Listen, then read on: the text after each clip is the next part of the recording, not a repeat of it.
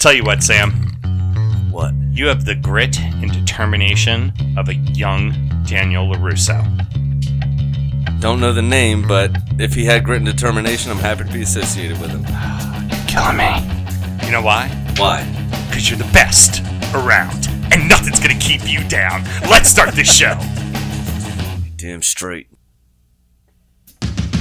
Hello and welcome to the Drunken United Football Show, a completely biased recap of the English Premier League as told by two common American schmucks. I am your host, Sam Houston, and across the way from me is the gumptious Samuel Graham. Sammy, how you doing? I am gumptious, you're right about that, and I'm doing very well. How are you? Good, and you didn't know who Daniel LaRusso was. I don't know full names, I don't know names of songs, I don't know a lot of stupid trivia. As soon as you say something to me, like... specific, like a line from the song or a line from the movie or what have you. I know exactly what you're talking about. I just didn't know the people's full names. Sorry, right. I'm not a fanboy. Well, you should do better. I expect more from you. We are recording at Studio H just outside our nation's capital. You can check us out on Apple Podcasts, Spotify, Stitcher, and Google Play if you're a weird Android user.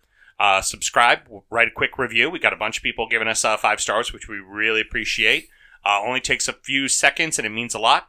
Also, we'd love to hear from you. So, Sammy, tell the good people how they can get in touch. It also helps people find us, too. Yes. That, is great. Always nice to see the show grow. Anyway, we're at DU Football Show on Facebook, Instagram, and Twitter. And you can always get in touch with your questions or comments via email at dufootballshow@gmail.com. Also, if you check the show notes of every single episode, all of those things are highlighted with direct hyperlinks to everything, yep. And including we did another one of our Facebook Lives this past Saturday. So, we did. So we'll be a few games we're going to omit talking about today and save it for Facebook Live. Also, from our Facebook page, there is an email button. So it's very easy to just click the email button and you'll be taken right to whatever your email is, and our address will already be in the section. You just write your email and send it. Perfect. Look at us. All kinds of fancy with technology and stuff. Huh? I figured that out drunk 3 days ago or something. Well done. That was more like 3 weeks ago. So Sam and myself both work in the wine and spirits industry and both have a deep, passionate love for distilled spirit. So as the red-blooded Americans that we are, we vow to have a drink in our hand throughout this show and every show. Sam, what are we drinking tonight? So we've got Hillrock Bourbon. Which is Solera aged from the Hudson Valley in New York, coming in at 92.6 proof. This is a Dave Pickerell project. Sadly, we lost Dave this past Thursday on November 1st. Sammy, he was your friend and colleague. Why don't you do the honors tonight and talk about his whiskey? You also do sell this particular brand.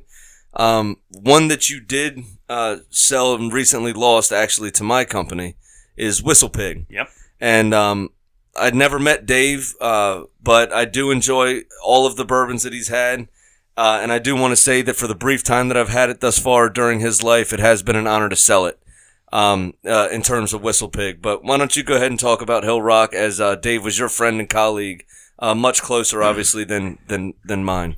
Yeah, it's really, really unfortunate and very, very much a kick in the pants. It was a tough, long weekend hearing the news of his passing, because Dave was very widely considered, the world's kind of whiskey man. He helped everything that we see today in the craft whiskey world is a direct result of Dave Pickerell's tutelage, help, and his insight.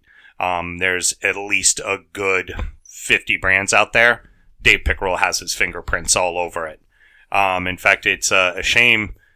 Because you were about to meet him. In fact, behind the curtain, we were going to have Dave sitting right here in this stupid office with us, and he was going to tell you about this whiskey next week when he was in town. So, yep. Hillrock is a grain-to-glass whiskey. They do bourbons and they do ryes, and as you mentioned, the Solera aged bourbon. This is a style that is used with sherry, in which you basically marry little bits of each of the sherries, in this case bourbon, into different barrels. So there's 4 different rounds of barrels that it goes through. The final round of barrels are Oloroso sherry barrels. And as long as that bottom barrel never goes below 50%, you have the youngest molecules and the oldest molecules of whiskey constantly commingling together. Because of that, there's no actual age statement for it with the TTB, because this was the first time that anybody was doing something with Solera, particularly with American whiskey. That was kind of Dave's charm. He was always the guy that went, why the F not? And tried everything. Yep. And I heard a story actually over the weekend of somebody asked him. Basically, he was anything that had fermentable sugar that was a grain, he could turn into a drinkable whiskey. Mm-hmm. And I heard somebody asking him his opinion and some advice on how to distill buckwheat.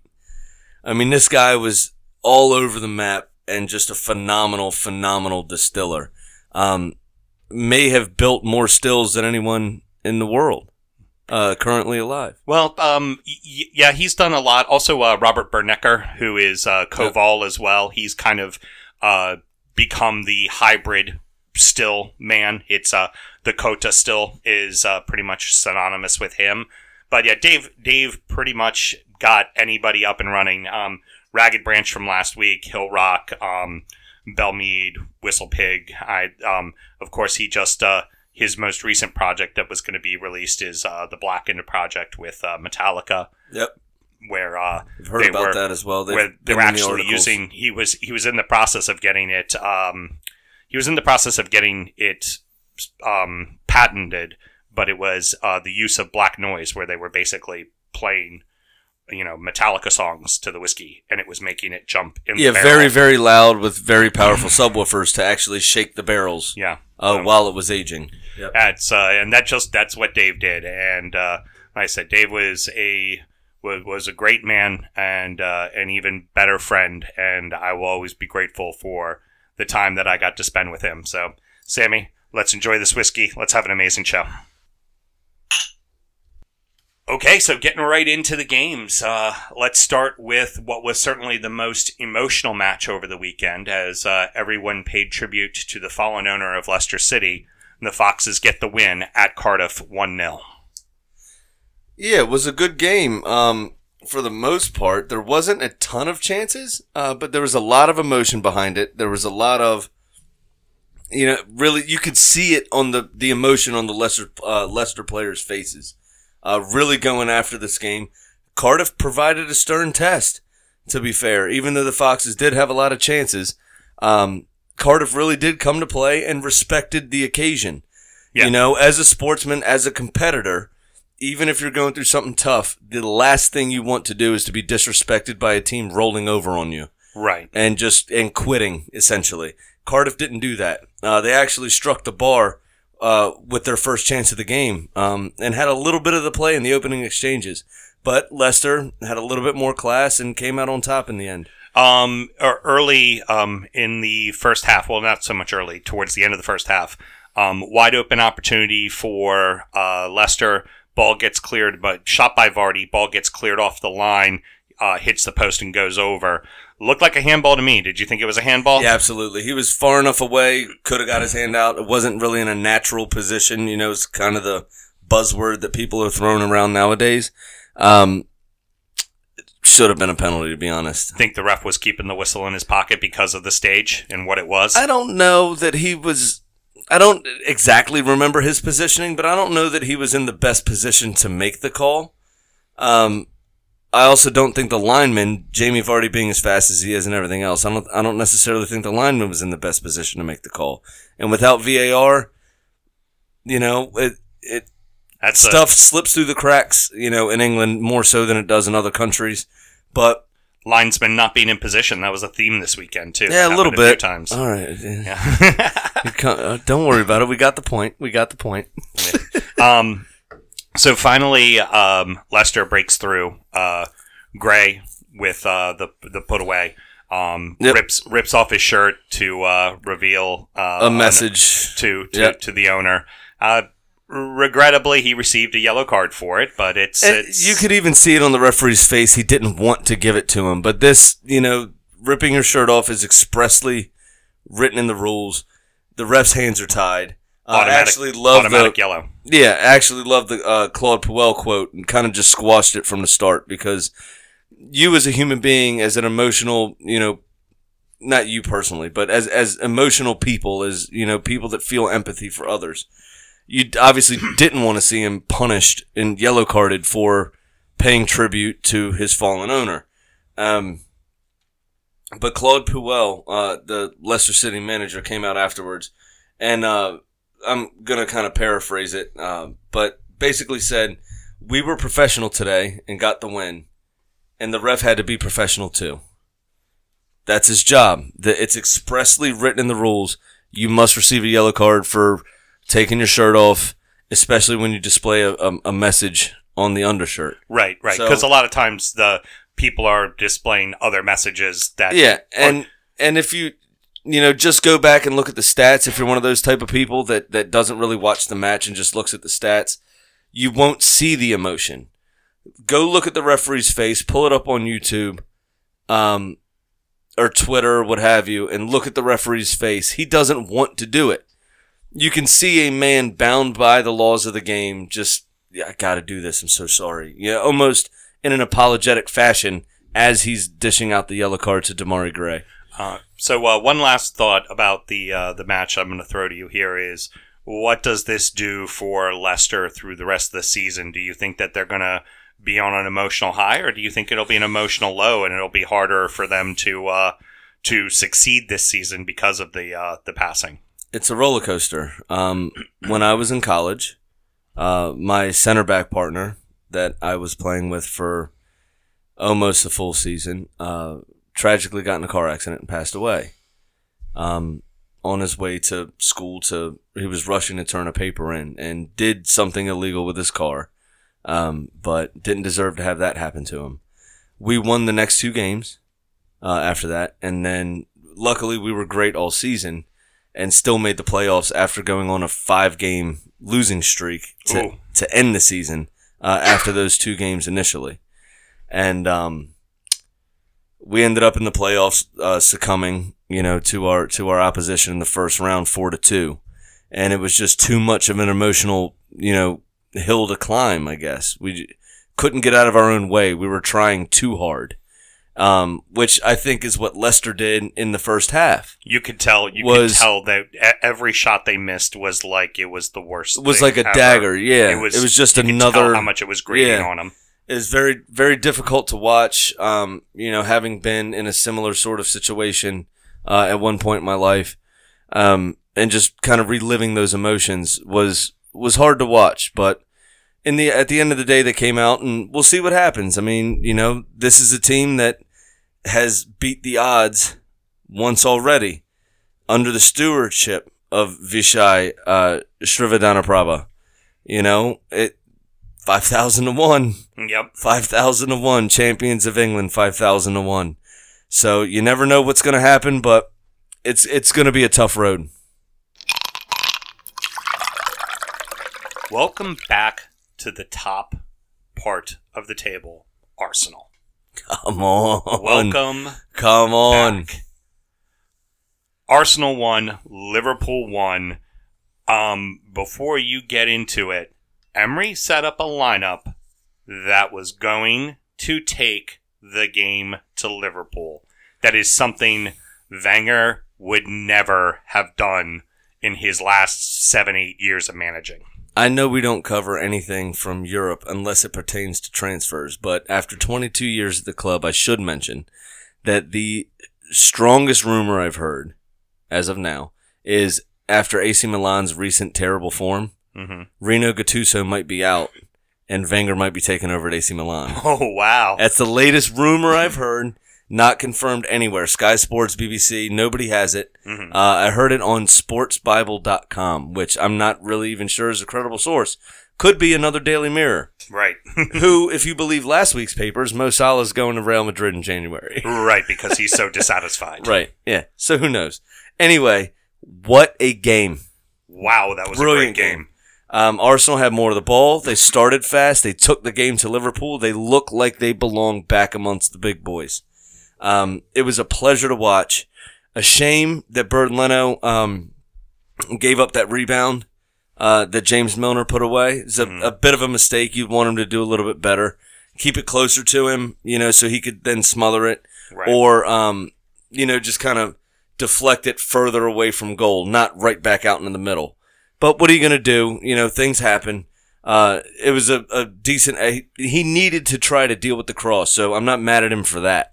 It's just, he should have done a little bit better with it. But what a goal from Alexandre Lacazette. Oh.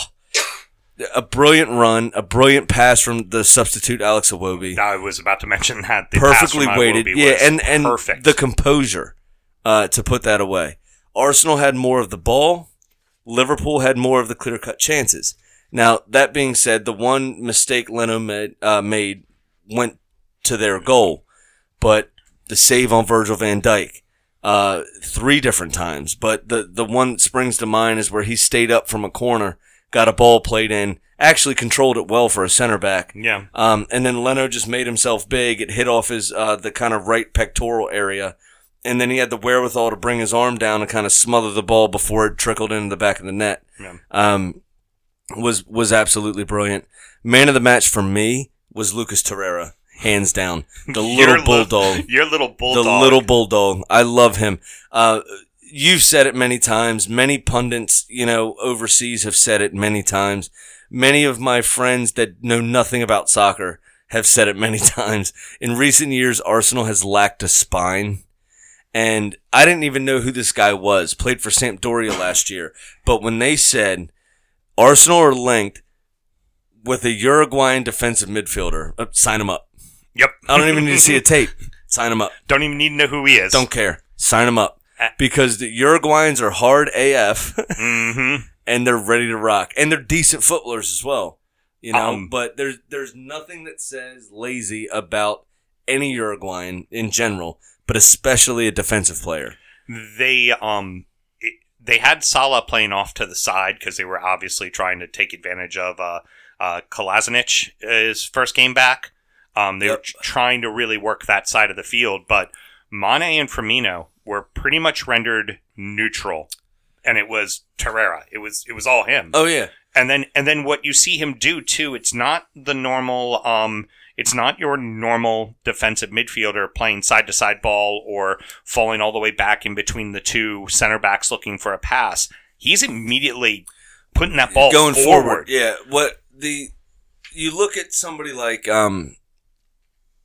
what's for Chelsea? Jorginho. Mm-hmm. The reason he set the single player passing record in the league is because he plays these little 5-yard balls. It's Xhaka's biggest criticism before this, when he, you know, supposedly was our defensive midfielder. Mm-hmm. It didn't go so well. But Torreira takes the responsibility to make the tackle. He takes the responsibility to do the hard work, the dirty work. To track back, to make the tackle, to do what he has to do to win the ball back for Arsenal. And then, sure, I could take the easy way out and, you know, play the 3-yard ball over to you and give you, pass the buck, give you the responsibility to go forward. Right. But now, you know what? I'm going to take that on myself. Yeah. He actually had a shot that was just grazed over as well by Alisson. Just a fiery, fiery little player. Actually had a terrible cramp, it looked like, and refused treatment. Mm-hmm. Just get me back. I just needed a second to breathe. Get me back up. I'm ready to go. I love this guy. He's been fantastic. a lot of fun to watch so far. It's so good. Well, and you know, for goals are sexy, and everybody always knows who the strikers are. The unsung hero that just goes. This is the guy that wins you championships. Gets stuck in, beats the crap out of people. Yep. And just that it's something very. Yep. Very refreshing to see from Arsenal as a squad. Now the Mane goal that was disallowed, offsides or not offsides? All right, I'm going to come to that in a second because there was a point that you brought up that I wanted to follow up on. Oh, please. When you look at Leicester's team and then follow that up with Chelsea's win a year later, that unsung player is the one that won the championship. Yeah, sure, Jamie Vardy scored a bunch of goals, and Eden Hazard scored a bunch of goals the next year, right? It was N'Golo Kanté. He was the one constant in the two teams that did that. Widely considered at that point over those two seasons the best defensive midfielder in the world. Yeah. Right? You look at Torreira, and no wonder stability has now come to the club. because we have a player in that vein. I'm not saying we're going to win the title. However, he's a player in that vein, and we look a much better side just for having him there. Right. Okay, so now to the offsides. That being said, I'm sorry, the offsides wasn't offsides. Huh. Ref out of linesman out of position. Yeah. So Mane was offsides initially, which is true. You're not allowed to put yourself back onside, right? Mm-hmm. So I can't just sprint back from an offside position and be good to go. Somebody else has to touch the ball first. Okay? Right. Firmino touched the ball first. They were behind the defense. The ball itself then becomes the offside line. Mm-hmm. Mane was behind that line when Firmino took his shot and crashed against the bar. Right. Mane taps in. Referee finally flags. It was a good goal. But, as the old saying goes, I'd rather be lucky than good. Yeah, exactly. Now, do you feel, at the end of the day, happy with the result? Very happy with the result, yeah. Is this the result it should have been? It should have been a draw? Absolutely. Look, Liverpool should have lost to City, but they got lucky. Mahrez blazed over from the spot. Right. These things happen. You still have to play the game. And, to be honest, we looked like we belonged. And this time we actually got a result. I mean, we could have capitulated and given up 3 goals, but we didn't. We stayed strong. We stayed true. Leno had some good saves. We had a couple of great tackles, people tracking back. Xhaka's comes to mind. After the debacle last weekend with Crystal Palace, He comes in with an amazing slide tackle as some Jorginho Wijnaldum was in on goal, I think. Yep. Had a brilliant tackle. So, fantastic. I'll take this result any day of the week. What does this mean for Arsenal moving forward? This season, nothing. Mm-hmm. It means that we have confidence and we can drive for the top 4 again. It means that when Tottenham has their injuries, we can take advantage. That's all that it means at the moment. I do love the bravery of Emery to play the lineup he played, which initially scared the hell out of me, to be honest with you. You had Lacazette up top. You had Aubameyang wide, Mkhitaryan wide, Ozil behind him. So you have 4 players that aren't going to track back just in general. Yeah. Then you had Xhaka, who sometimes doesn't know what he's doing, right? And can't figure out whether he's an attacking player, a defensive player, and he's not really a true box-to-box guy. Then you had Torreira and the 4 back, right? Mm-hmm. So you really had a very disjointed team on paper, but everybody bought into it, everybody worked hard for each other, and we came out with the result, and that can only be a positive thing. Makes the confidence grow, and the future looks bright. I will be worried that we didn't have a lot on the bench to change the game, just Aaron Ramsey and Alex Iwobi. That's a worry. May need to strengthen a little bit in January. Will a 4th place finish this year feel different or somehow better than the Wenger 4th place every single year it seemed to be? Yeah, absolutely. It'll be an improvement because we've been in 5th or 6th the last 2 years. It's definitely an improvement, and I'd love to hit 4th place again. In this week's edition of Oh, So That Happened, Everton 3, Brighton 1, Manchester City 6, Southampton 1, Chelsea 3, Palace 1, Huddersfield 1, and Fulham 0. If you want to hear about United, Spurs, and West Ham's wins, go check out our Facebook page and check out our Facebook Live that we did on Saturday night, and where we also had one Miss Tegan Graham pick 3 games this week as well. She did. Yeah, to go against what we're going to pick later on today. Yep. Looking first off at the Everton and Brighton match, there's a reason why I put it in Oh, So That Happened. I mean, yeah, I'm an Everton fan. That's exactly what should have happened.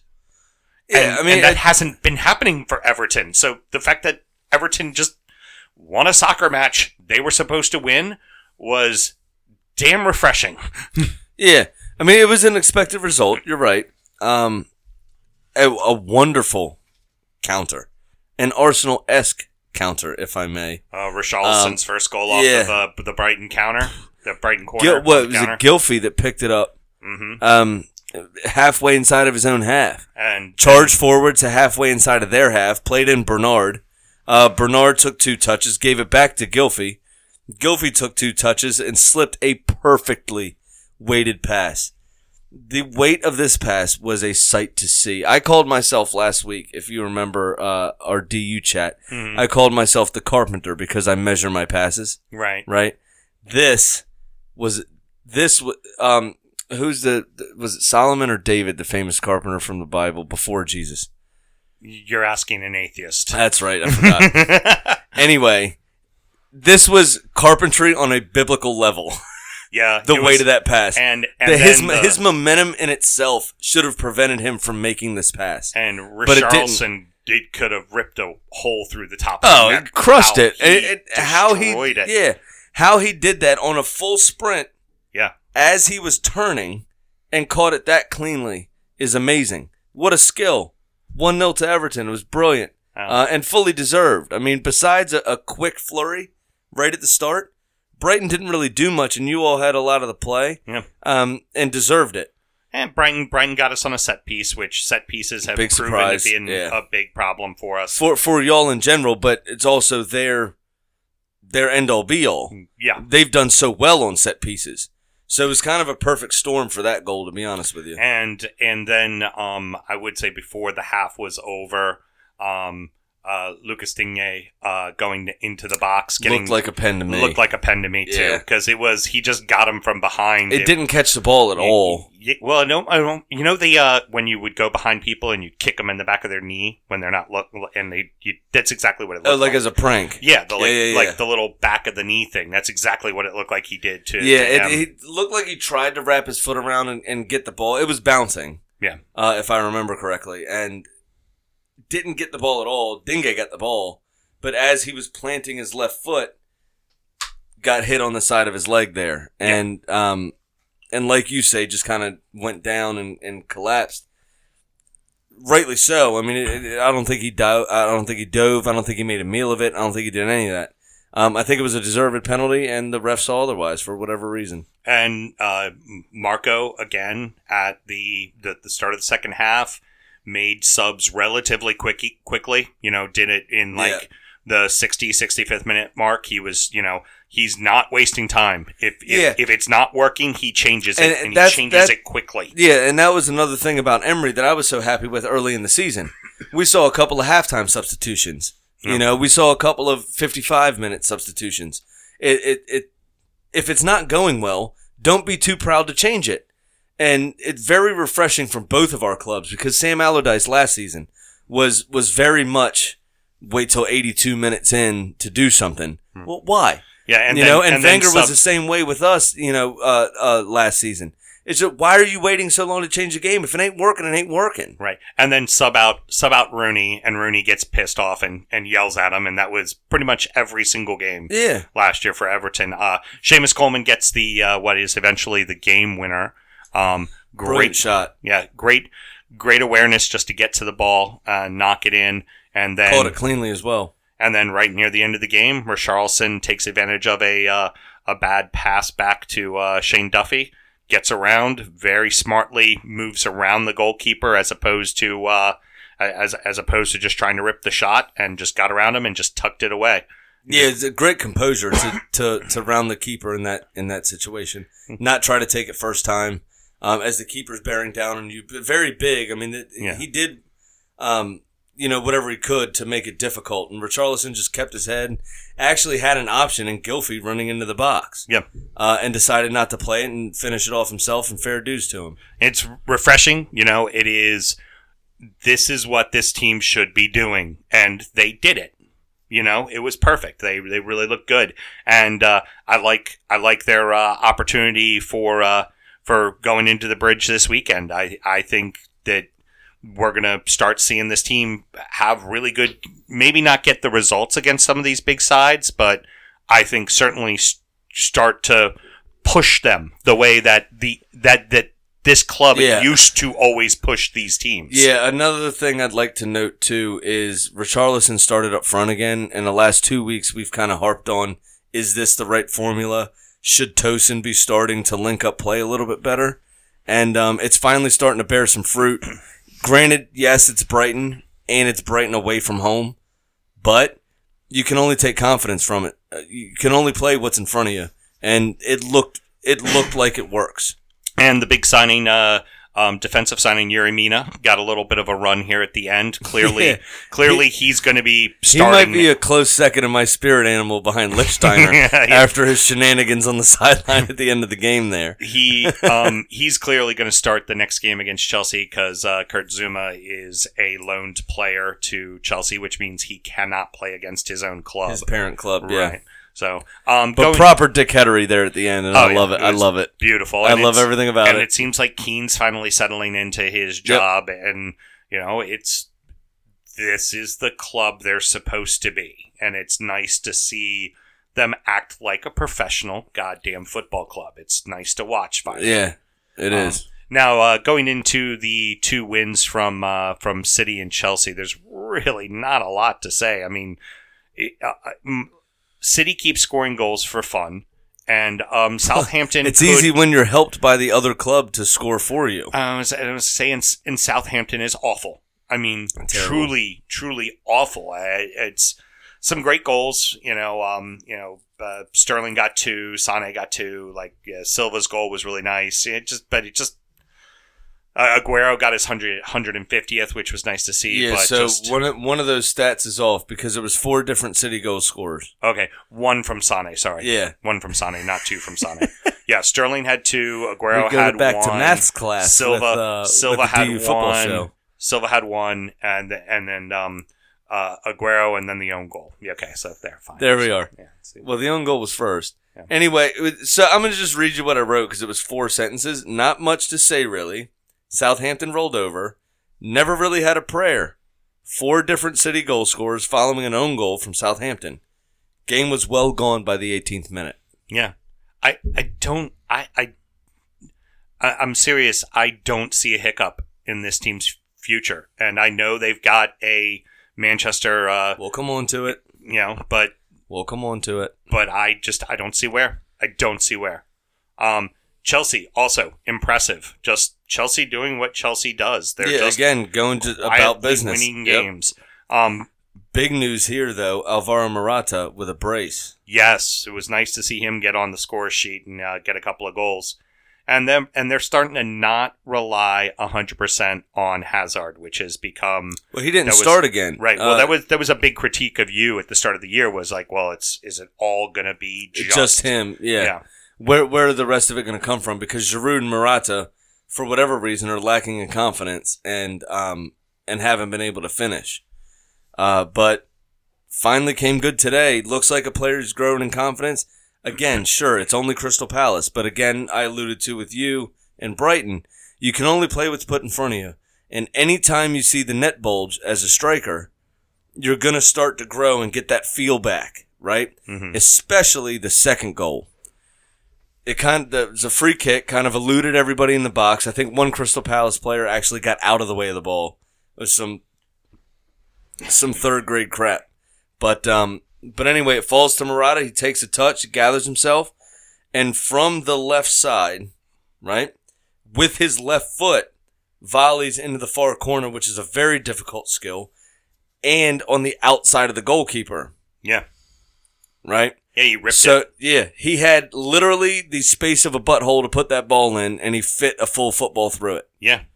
Yeah. It was gorgeous. It was a gorgeous hit.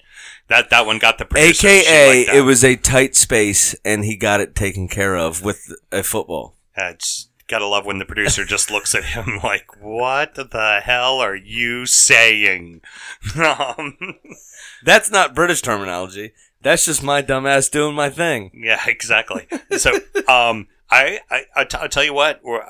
This next weekend's match, Everton heading to Chelsea to the Bridge. That's going to be a hell of a match. I think. It should be really one hell of a match. It really should be. You're going to be disappointed in my prediction, but it should be a hell of a match. Yeah. Despite you getting romped by Chelsea. Oh, sometimes score doesn't always dictate what the game fair enough. Was, that's true. That's very true. Yeah. That's very true. Like Southampton actually did have more shots on goal against City than any other team has this season.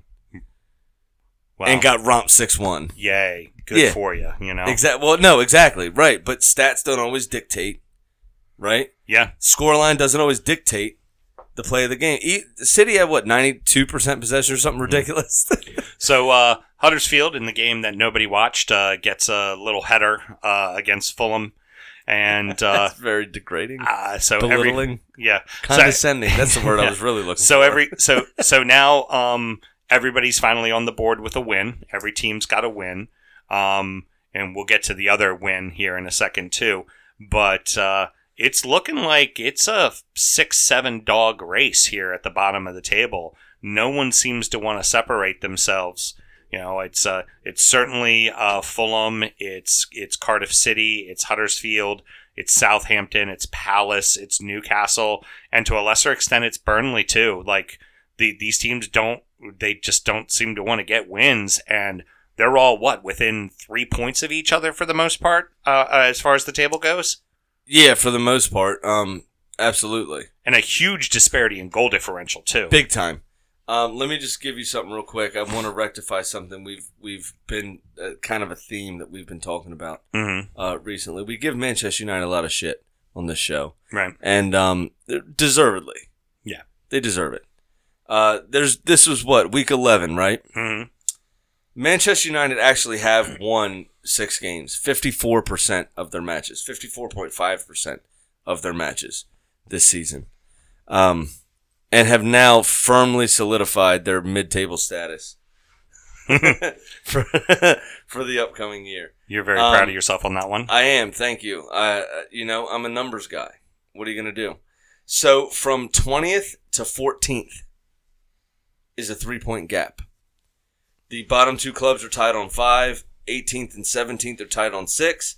Southampton is teetering on 7 points. And then 15th and 14th are currently tied on 8 points. That being said, Newcastle has the best goal difference of those bottom 7 clubs, right, at -7. Crystal Palace in 14th is -8, obviously in front of them. 15th and 16th, also in front of Newcastle, are both -13. And then Huddersfield is -16. Cardiff in 19th is -15. And Fulham in 20th is -18. Yeah. Giving up a lot of goals. Yeah. Slavica Jokanovic is in a world of hurt, and we now have a newcomer to the front runner for the first sack of the season. Yes, definitely. After David Wagner got his first win of the season, after Neil Warnock got his first win either last week or week before, and Jose, I guess, righting the ship, which was the point of my stat, which I might not have gotten to quick enough. If you remember when I made the comment that they were 54.5 wins, percent winning percentage there.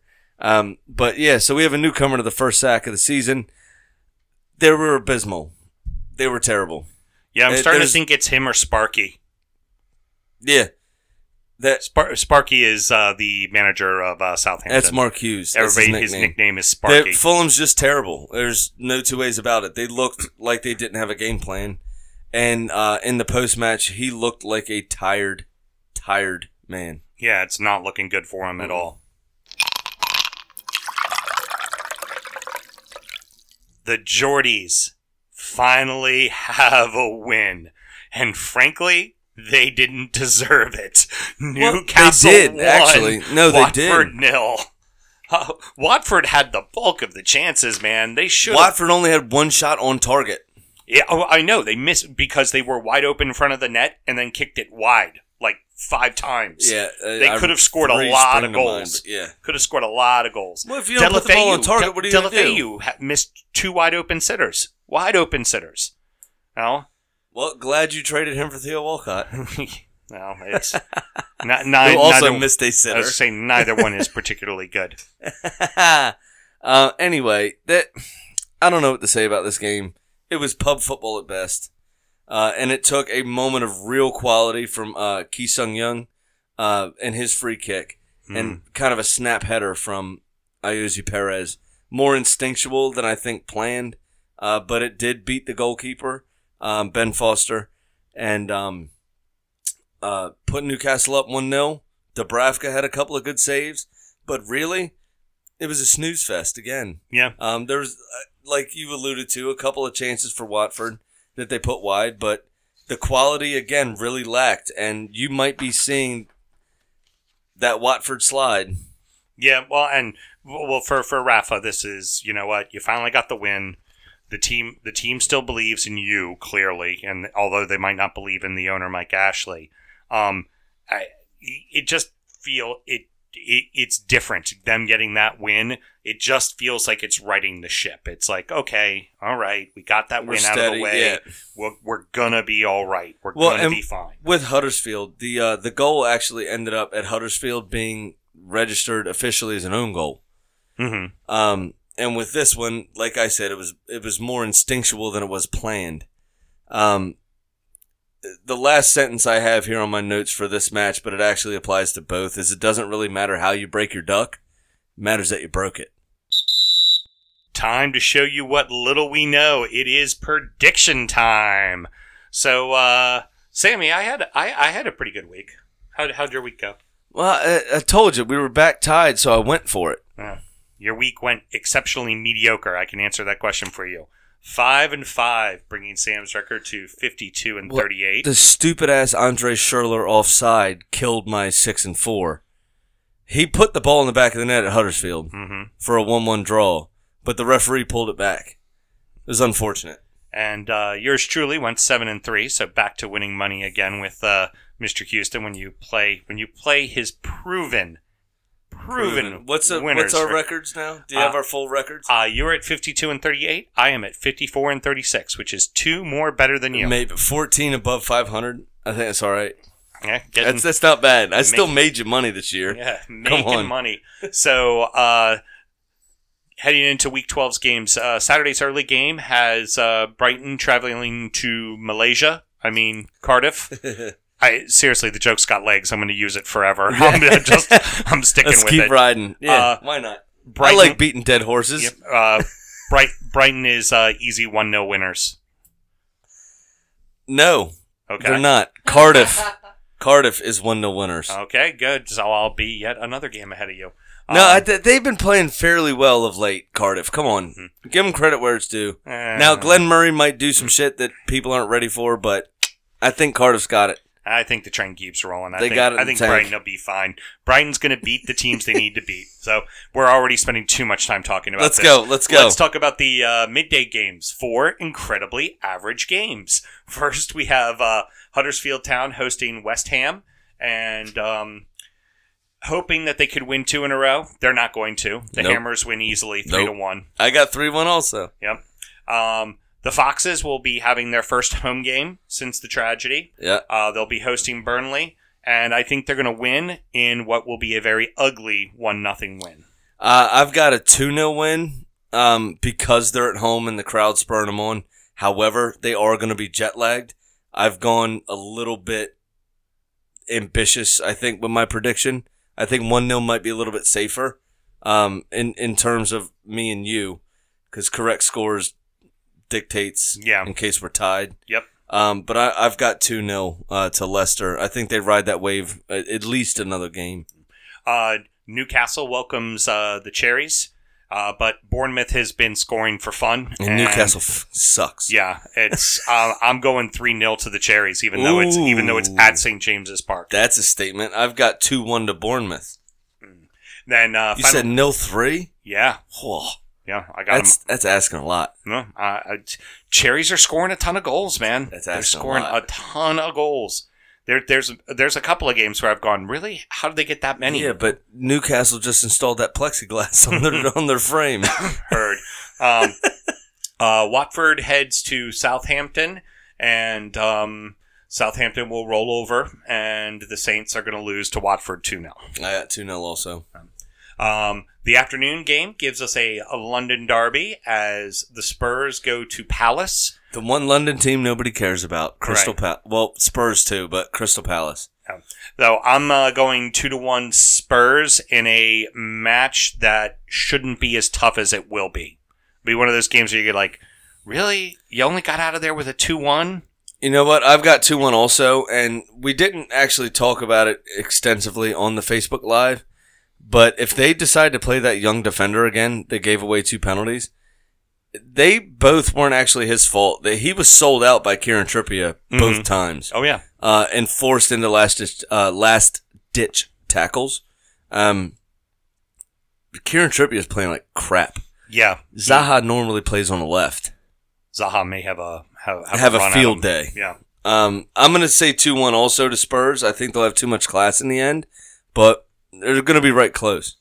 So Sunday early morning sees bottom of the table Fulham head to Liverpool. This is just like City Southampton this past weekend. It's not if, it's how many.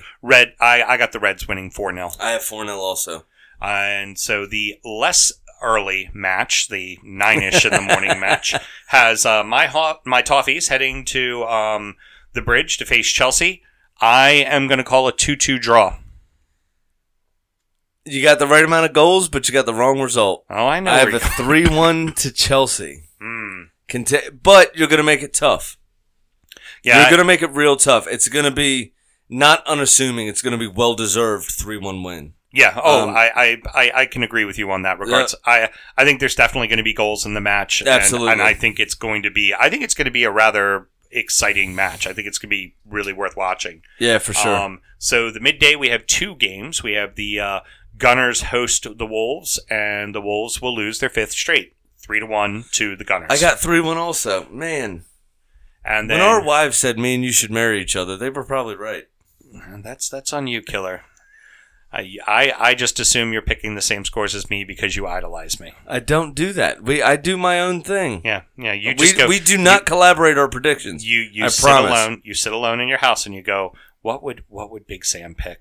I should probably pick that too. Well, I know. Okay, that's what you're doing. So I knew you were going to pick Brighton to win against Cardiff. Mm-hmm. So yeah, I chose Cardiff because I'm trying to pick games up. Heard. We can't have all the same shit. What would Sam do? This is the note I get passed. No. I'm a Christian man. Heard. So what would Jesus do? So the final match of the weekend. I thought that'd make you giggle a little bit. So the final match of the weekend. I forgot you were here again. Yeah, thanks. Sees a Manchester derby. We have United traveling to City, and personally, I see 2-0 to City in a straight up statement game. They're going to remember the fact that they... Hashtag straight up statement game. Heard. That they're going to remember the Mourinho loss at the end of the season last year that kept them from winning the league for one more week. Now they won it the very next week, but it was their chance to do it against United. And wasn't it on Old Trafford's patch? Yeah, and they didn't. And I think that... There's this mental checklist for the citizens, and games like we're going to take it to Liverpool, we're going to take it to Spurs, we're going to take it to United, and I think United is just the next victim in their onslaught of the league right now. Yeah, so I wrestled with this because of my thing of form being kind of thrown out the window during a derby. This is a very difficult game to predict. I am going to go with the same result. I finally succumbed to the pressure in my own mind. 2-1, though, to City. Okay. Not 2-0. I think United will get one and probably will go up first. Interesting. Yeah. I think they're going to take it to them to start with, and then fall back in their shell and try to win 1-0. And the worst team to do that against is City. The team that can score goals with their eyes closed. Right. So it's the worst team to fall back in a shell against. And City's going to dominate them, throughout the rest of the match and pull out 2 goals easy. Maybe even 3, but I'm not going to go that far. And I'm going to go up another 2 games on you this week. It'll be great. Just watching me walk away from you. Yeah, we'll see about it. 3 shots of Malort in your future, my friend. 3 shots of Malort.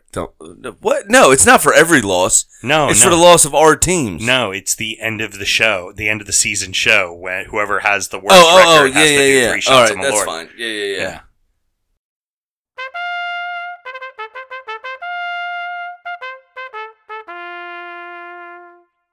All right. So, now that we all know that I'm going to pick up 2 or 3 games on Houston this week, I wanted to make sure that we got in our Drunkard United Football Show talk, Football Club talk. Sorry. Mm-hmm. This is the DU Football Show. Mm-hmm. We're talking about DU Football Club. Yes. Our team. I actually wasn't there this week because my lovely wife, was on a girls trip with her mom, and I didn't have a sitter, so I couldn't go.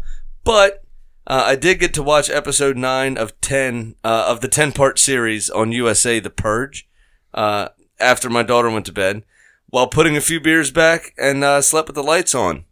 I actually heard we had just as scary as a weekend. Yeah, it was really bad. Well, it wasn't a weekend. It was a Tuesday night, but it was just as scary as me watching The Purge by myself drunk. What is it, as Russell Peters would say? Somebody's gonna get a whooping. Yeah, we got a whooping. We lost 10-3. And us being the pig-headed men that we are, we will not play bitch rule. So when we go down by 5 goals, we don't add an extra guy. We take our butt whooping in style, the way you should. Not that we didn't have chances. We put a couple off the post. We missed a wide open sitter right at the end. Just, it was one of those games where it was just not gonna go our way. Fortunately, goal differential still, we were pretty positive earlier, in our second match. So we're still sitting in a good place. We're sitting in 5th place currently, season's still early, and, we got a winnable game tomorrow with Iraq FC. Yeah, I kind of looked at it. It was what, half the league is 2-1, the other half is 1-1. So it's all still to play for. Or 1-2. 1-2. Or 1-2, I'm sorry. It's all still to play for. There's, it ain't over. We're going to be all right. I like the squad we got. We're going to be just fine. So sometimes a little kick in the pants, a little ass whooping is exactly what you need, because that gets you focused. Well, the other thing that's nice is we're going to get healthier. Yeah. I'm going to be back. My wife's back in town. Thank you. Actually brought me this wonderful Croatian dark lager. That's very good, approved by all 3 members here of the show. Yep. In terms of production members, she's our marketing lady, and does very well at it. My wife does. Mm-hmm. But like I said, we will continue our run, and the league's all to play for. We're going to get healthier. So all you fans out there, come check us out at Soccer Dome in Jessup, and cheer for the mighty DUFC. Hell yeah. Drunkard till I die. I'm drunkard till I die as well. I was just waiting for you to respond to that. So, hey, everybody, thank you very much for joining us. Sammy, any parting words? Yeah, I do want to say something. I think it's fitting, and I'm very excited and honored to be putting on the shirt for Drunkard United this Tuesday, as our jerseys were bought and paid for by WhistlePig Whiskey in our first match since the great man Dave Pickerell has passed away. In terms of football and in terms of our jobs, and more importantly, personally, this past week, we've been kind of kicked in the balls over the last 14 days with the passing of the good man of Vichai Srivaddhanaprabha, and now Dave Pickerell. I want to say it was an honor to, to share the earth with both of you for as long as we did, for what you gave to your crafts, your businesses, what you share with the world, and your legacy will live on, both of you. For us, especially Dave, your legacy is going to live on, and we appreciate everything you did and the recipes you put together. So rest in peace, both of you. And cheers. I'm going to raise this last little bit of fantastic whiskey to you now. And cheers for everything you've done. Hey, everybody. Thank you very much for joining us. I got very little to say. Dave, this drink's for you. Thank you, everybody. Have a great night. Good night, everyone. Try to be best, because you're only a man, and a man's got to learn to take it. Try to believe, though the going gets rough, that you're going to hang tough to make it. History repeats itself, try and you succeed. Never doubt that you're the one, and you can have your dreams. You're the best around, nothing's gonna ever keep you down.